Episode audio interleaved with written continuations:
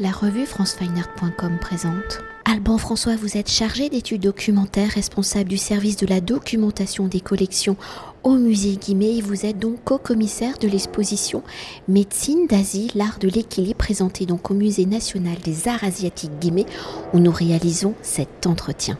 Alors s'articulant autour de 300 œuvres, Médecine d'Asie, l'art de l'équilibre est une exploration des trois grandes traditions médicales asiatiques, hein, je globalise en disant indienne, chinoise et tibétaine, où ces trois pratiques médicales millénaires, en prenant en compte le corps et l'esprit, ont pour vecteur commun d'avoir une approche liée au bien-être, pratiquant ainsi des actes pouvant se définir comme des médecines de la bonne santé. Alors si en Occident médecine est synonyme de maladie, en Asie, comment celle-ci peut-elle se définir justement comme la médecine de la bonne santé? Si en Occident la médecine est là pour soigner, comment en Asie la médecine est-elle là pour prévenir, pour remonter aux origines des médecines asiatiques et de ces différences avec la médecine occidentale, comment l'équilibre du corps et de l'âme sont-ils devenus des axes de recherche de ce bien-être. Il est sûr que euh, pour les médecines asiatiques, l'idée est de prévenir le mal avant qu'il n'apparaisse. D'ailleurs, on dit en Chine que euh, on a tendance à dire en Chine que le bon médecin n'est pas celui qui soigne, mais celui qui fait en sorte que son malade ne tombe euh, pas malade on a vu, grâce aux membres du comité scientifique, que cette assertion est à la fois euh, quelque chose qui est un, trait absolument marquant de ces, de ces médecines, mais c'est aussi une vérité qui est confrontée à une réalité qui est vraie, qui est celle des épidémies, de la mort, de la maladie. Et donc, bah, ces médecines font aussi face à des gens qui tombent effectivement malades, et donc elles ont dû répondre à cela. Alors, pour se prémunir de la maladie, on l'a vu, il y a d'une part une manière de se comporter. Euh, par exemple, il y a euh, une phrase que j'aime beaucoup euh, qui nous provient d'un traité d'Ayurveda qui dit À quoi bon le remède pour celui qui suit un bon régime et à quoi bon le remède pour celui qui ne suit pas un bon régime? Donc, quelque part, la première chose dans la médecine, c'est de bien se nourrir, de bien manger, de manger équilibré, manger si vous me permettez ce trait d'humour, 5 fruits et légumes par jour.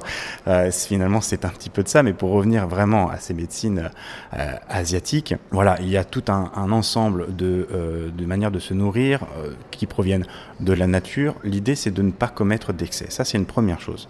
La deuxième, c'est quelque chose qui peut-être a échappé au monde des médecines, ou en tout cas échappe aujourd'hui un petit peu au monde des médecines occidentales, c'est la prise en compte globale du patient.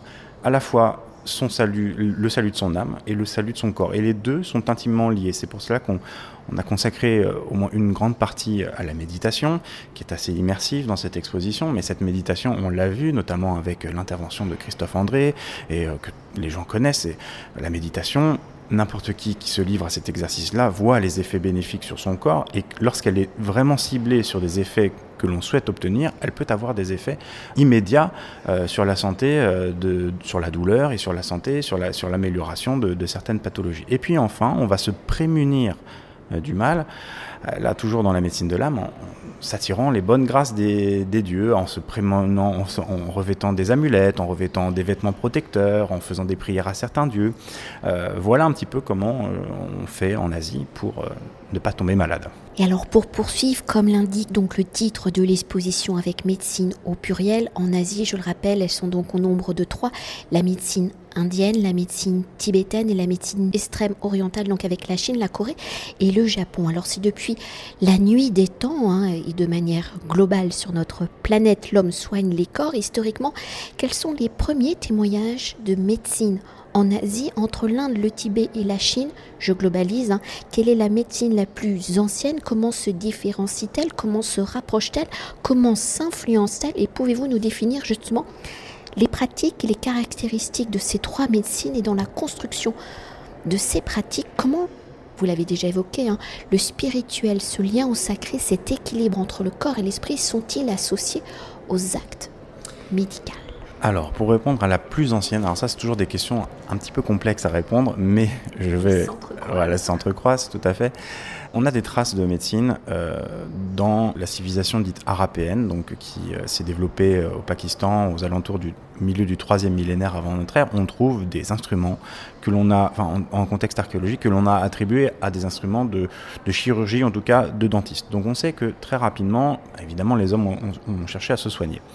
Maintenant, on trouve aussi dans les tombes chinoises, et notamment sur le site de Ma Wangdui, euh, des textes qui ont été, euh, qui témoignent de l'existence euh, de points d'acupuncture. Ces tombes ont été fermées en 168 avant notre ère, donc c'est donc deuxième siècle avant notre ère. Et puis, en fait, la médecine rentre dans l'histoire avec les textes qui sont écrits. Et les plus anciens qui nous sont parvenus, ce sont ces textes donc, du deuxième siècle avant notre ère pour la médecine chinoise, ce qui ne veut pas forcément dire qu'elle est plus ancienne que la médecine ayurvédique, mais on a tenté dans cette exposition, euh, déjà de faire avec les objets qu'on avait, parce que c'était difficile d'avoir évidemment ces textes euh, euh, très anciens. Pour nous, les, textes que l'on montre, en tout cas les manuscrits, proviennent du site de Dunhuang, donc déjà 9e, 10e siècle, ce sont des œuvres tout à fait vénérables. Et puis, euh, pour, euh, j'essaie de, rebondir sur cette question qui est très croisée, mais le lien entre l'esprit et, euh, la médecine, il est, il est intime en fait. Il est dès le début, puisque dans les tombes chinoises, on, va aussi trouver des os divinatoires. en fait, on va poser d'abord des questions aux dieux, puisque au début de la médecine, on explique les douleurs, on explique la maladie eh ben, par l'influence, l'influence divine. Et donc, dans un premier temps, on va tenter de, de, s'attirer les, les, bienfaits des dieux. Et puis pour ce qui est des influences, eh bien là elles sont, elles sont évidentes. Euh, on a tendance à associer souvent, en tout cas moi j'associe souvent euh, la pratique de la prise du pouls à ces médecines euh, asiatiques. Prise du pouls qui est aujourd'hui commune aux trois grandes traditions, l'Inde, la Chine et puis le, le, Tibet, en tout cas la zone himalayenne. Mais à la base, par exemple, en Inde, pour la médecine ayurvédique, il n'y a pas de prise de pouls. C'est euh, dans les textes, donc dans le Charaka Samhita et le Sushruta Samhita, qui sont les deux grandes collections. On dit collection parce qu'en fait, c'est des, il n'y a pas un seul auteur, c'est plusieurs auteurs, c'est une compilation. Il n'y a pas de trace de pouls. Pourquoi? Eh bien parce que ceux qui pratiquent la médecine, qui sont généralement des brahmanes, donc des gens qui sont de haute caste, n'ont pas le droit de toucher des personnes qui sont dites inférieures dans les castes pour des raisons de pureté. Donc, évidemment, pas de prise de pouls. Mais on sait que l'influence chinoise est importante et que donc, dès le XIIIe siècle, il y a euh, une influence de la Chine euh, sur, cette, euh, sur, cette, prise de pouls qui va devenir assez particulière pour la médecine ayurvédique. Pourquoi? Bien Parce qu'on va tendance à voir prendre la prise de pouls avec trois doigts, un pour chaque dosa, donc afin de ressentir la puissance des uns par rapport aux autres et donc de potentiels déséquilibres.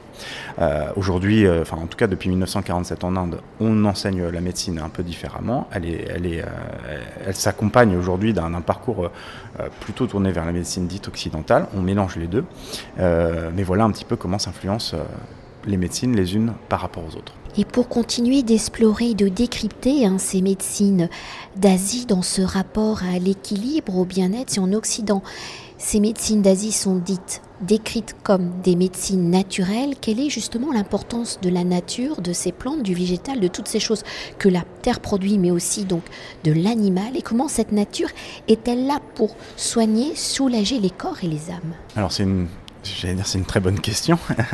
Effectivement, la nature est au cœur. Euh de la pharmacopée déjà. Euh, on le voit dans la représentation artistique, puisque je rappelle que cette exposition, c'est d'abord une, exposition euh, qui se veut à, une exposition d'art, et euh, l'on voit euh, eh bien des représentations euh, taoïstes où il y a des immortels qui vont cueillir des plantes dans la forêt, notamment des champignons d'immortalité, mais tout un tas. Alors nous en français on dit herbe, mais on nous a rappelé notre comité scientifique nous a dit que herbe était un, une mauvaise traduction anglaise, il faudrait plutôt parler de simple.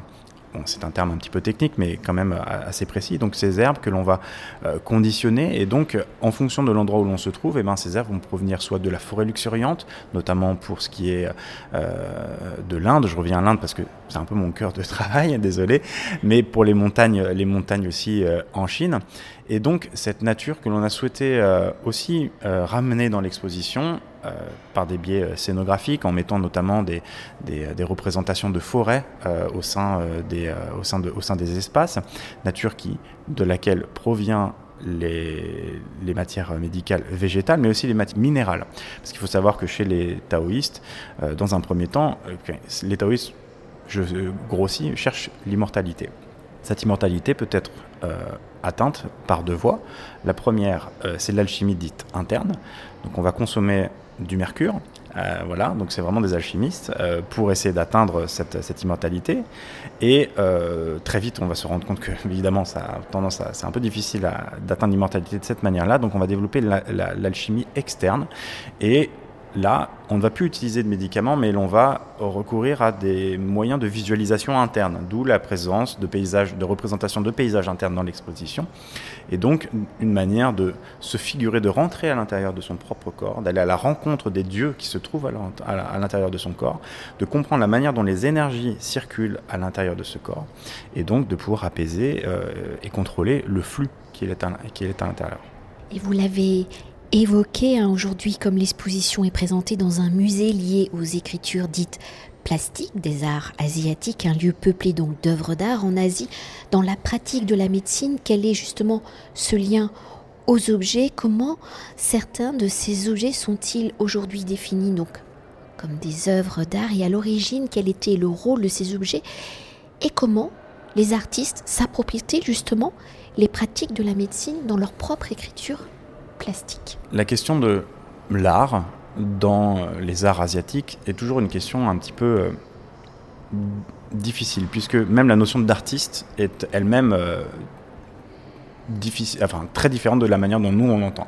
Peu d'œuvres que vous avez vues dans cette exposition sont signées, et de manière générale, puisque nous sommes dans les salles du musée, peu d'œuvres sont signées. Donc la notion d'artiste à ce titre-là, elle est complexe.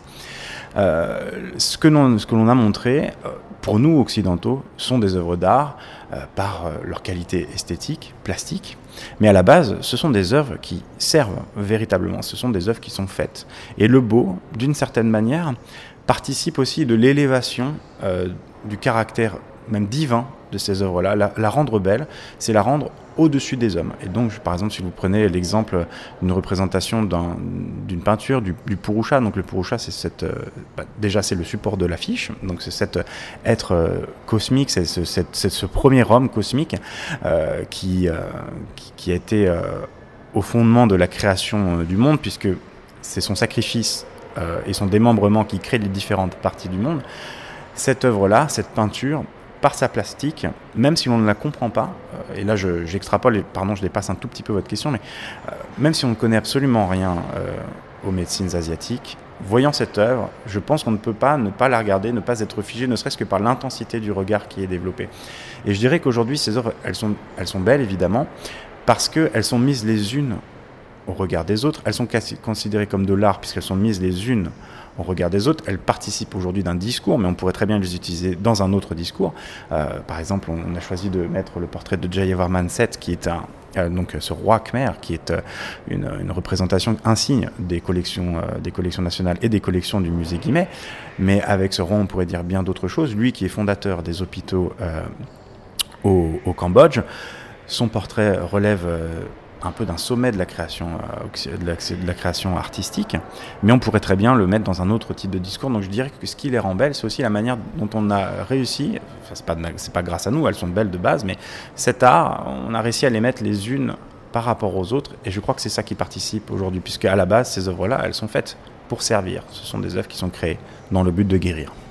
Alors on arrive déjà à la conclusion, mais avant de conclure euh, l'entretien, c'est peut-être parce que au fil des siècles entre Occident et euh, Orient, on va dire que les médecines s'influencent. Donc aujourd'hui, quelle est la part de l'une de l'autre? Parce que ces médecines dites asiatiques, oui, sont vraiment dans notre quotidien, ici, en Occident. C'est tout à fait vrai. En fait, c'est un peu le point de départ de, l'idée de base, c'est de voir que au-delà d'un sujet d'exposition, au-delà d'un sujet qu'on a voulu euh, tourner vers les beaux-arts, c'est aussi un phénomène de société. On voit le développement d'un certain nombre de choses. Euh, et là, je dépasse, je vais dire carrément, le, seuil de cette exposition. Si on prend l'exemple du yoga, on voit bien que le yoga lui-même est une forme de soft power euh, de l'Inde. Et donc, puisque le président Modi a créé un ministère du yoga. Euh, donc, elles influencent, euh, d'une part, euh, d'une certaine manière, elles ont un phénomène de mode, mais plus sérieusement, aujourd'hui, on voit bien que la médecine occidentale revient un petit peu sur ces principes, de dire, bon, ok, on ne va pas juste soigner des gens, mais ces soins peuvent avoir des effets. Comment peut-on contrecarrer ces effets?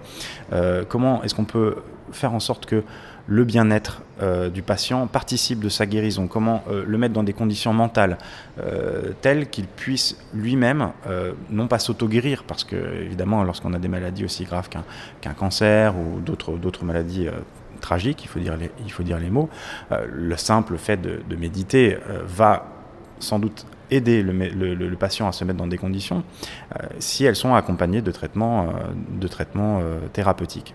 Mais dans l'autre sens, on voit bien aussi que les médecines occidentales ont influencé les médecines asiatiques, qui pour la plupart ont intégré aujourd'hui dans leur parcours d'enseignement l'enseignement de la médecine dite euh, occidentale, dérivée de Galien. Euh, on sait que depuis 1947 en Inde, notamment à l'université euh, de Varanasi, donc l'antique Bénarès, qui est une des grandes universités ayurvédiques, il y a d'abord un parcours où vous suivez un enseignement d'anatomie et de principes de médecine occidentale, qui est couplé avec un parcours de médecine ayurvédique, mais c'est exactement la même chose en Chine et c'est exactement la même chose au Japon et en Corée. Ces pays comptent des hôpitaux qui sont à la pointe de la technologie. Ils sont aujourd'hui même euh, fabricants et de, médicaments. On l'a vu pendant la crise, il faut aussi le dire. Euh, voilà, euh, l'un des grands producteurs de paracétamol notamment, mais pas que, aussi d'amoxicilline. Et euh, donc c'est ainsi que elles s'influencent les unes des autres. Mais ça, on a tenté de le montrer. Alors, on n'est pas remonté aussi proche de nous. On a justement essayé de montrer un petit peu là le, début de ces influences qui remontent euh, au XVIIe siècle avec euh, bah, les premiers contacts des occidentaux. Mais en fait, la date butoir, c'est un petit peu la fin du XVe siècle avec la découverte par les Portugais du passage au, au sud de l'Afrique. Ils vont s'implanter à Goa et à partir de là, ils vont découvrir une pharmacopée absolument extraordinaire qui sera euh, compilée dans des ouvrages, parce qu'évidemment à l'époque, je vais dire une, énormité, mais il n'y avait pas de photographie évidemment, donc euh, on va graver ces, on va graver ces, ces plantes, euh, les compiler dans des encyclopédies qui deviennent vraiment des, sommités de, et de la création artistique, mais qui permettent de se rendre compte vraiment de ce de ce à quoi peuvent ressembler ces plantes. Et ces plantes vont servir à, vont être ramenées en Europe, plantées dans les, jardins, royaux, vont servir euh, d'études pour les différentes facultés de pharmacie. Et puis, comme j'ai eu l'occasion de le dire, elles feront aussi la richesse euh, des compagnies des Indes orientales, puisque aujourd'hui, l'une, par exemple, je reviens encore une fois à l'Inde, mais voilà, c'est une déformation professionnelle, l'une des, des épices que l'on connaît sans doute le mieux, c'est le curcuma. curcuma qui épices, les plats que, l'on aime, qui est les couleurs de jaune, qu'on appelle le safran d'Inde, euh, et ben ce curcuma a la capacité de d'agir en même temps sur les trois humeurs, donc les trois dosas dont je vous ai parlé tout à dont j'ai eu l'occasion de, parler. Et donc en ce sens-là, c'est une panacée. Donc je vous recommande vivement de consommer du curcuma le plus souvent possible. Et enfin, pour donc conclure notre entretien, et pour parler de l'exposition dans sa globalité, comment avez-vous construit et articulé celle-ci? Comment les trois médecines d'Asie et dialoguent-elles Et comment le public va-t-il interagir avec ces trois médecines d'Asie et découvrir l'importance de cet équilibre? Nous avons tenté, dans un premier temps, de les présenter séparément les unes des autres, afin que justement de donner les clés de lecture de ces trois médecines euh, au public.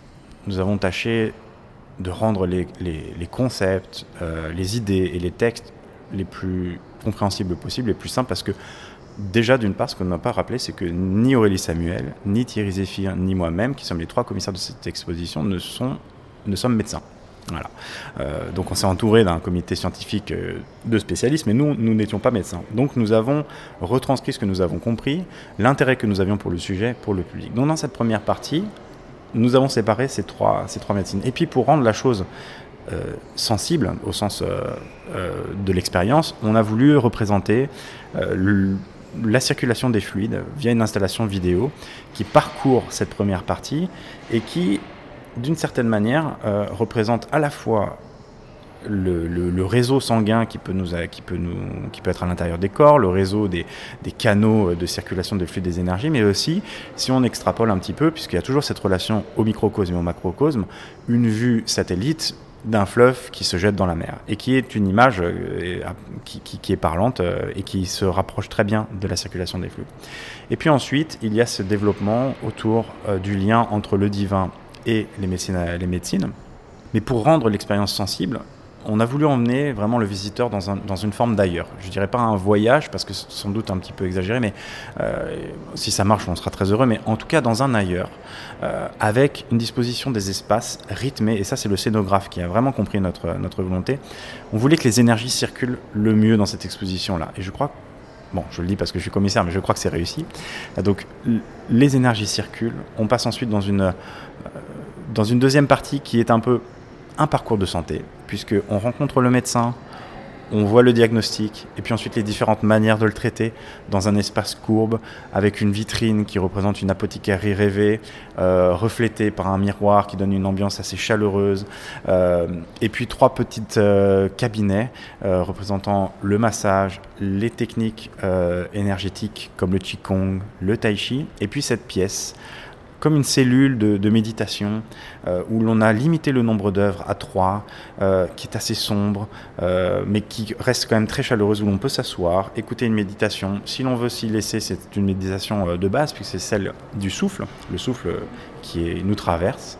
Et puis ensuite, on traverse cette grande, ce grand espace dédié aux médecines de l'âme, qui, j'ai eu l'occasion de le dire pendant cet entretien, participe vraiment de la prévention des maladies, avec deux grandes alcôves, la première dédiée aux médecines, euh, au, au, chamanisme coréen, puis la deuxième aller aux différentes traditions d'exorcisme, dans une mise en scène qui, euh, là aussi, laisse quand même beaucoup de place à l'espace, euh, malgré le fait que vous avez répété qu'il y avait 300 œuvres. J'ai pas le sentiment qu'on soit trop étouffé par celle-ci. Et puis on termine dans cette galerie j'allais dire d'entrée, mais en tout cas pour les, plus connaisseurs du musée Guimet, ils seront surpris de voir que cette entrée est en fait la sortie. Mais ça marchait comme ça en fait, ça marchait le mieux d'avoir ces, quatre parties bien distinctes afin que le public puisse comprendre au mieux, l'aider à comprendre, à se plonger dans, cette, euh, dans cet univers qui est pas toujours simple. Et donc on termine par ce dialogue entre Orient et, Occident dans une ambiance que l'on a voulu recréer sous forme d'une bibliothèque un petit peu euh, universaliste avec ses livres.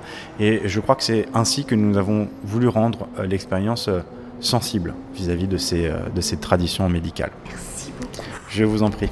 Cet entretien a été réalisé par franceweiner.com.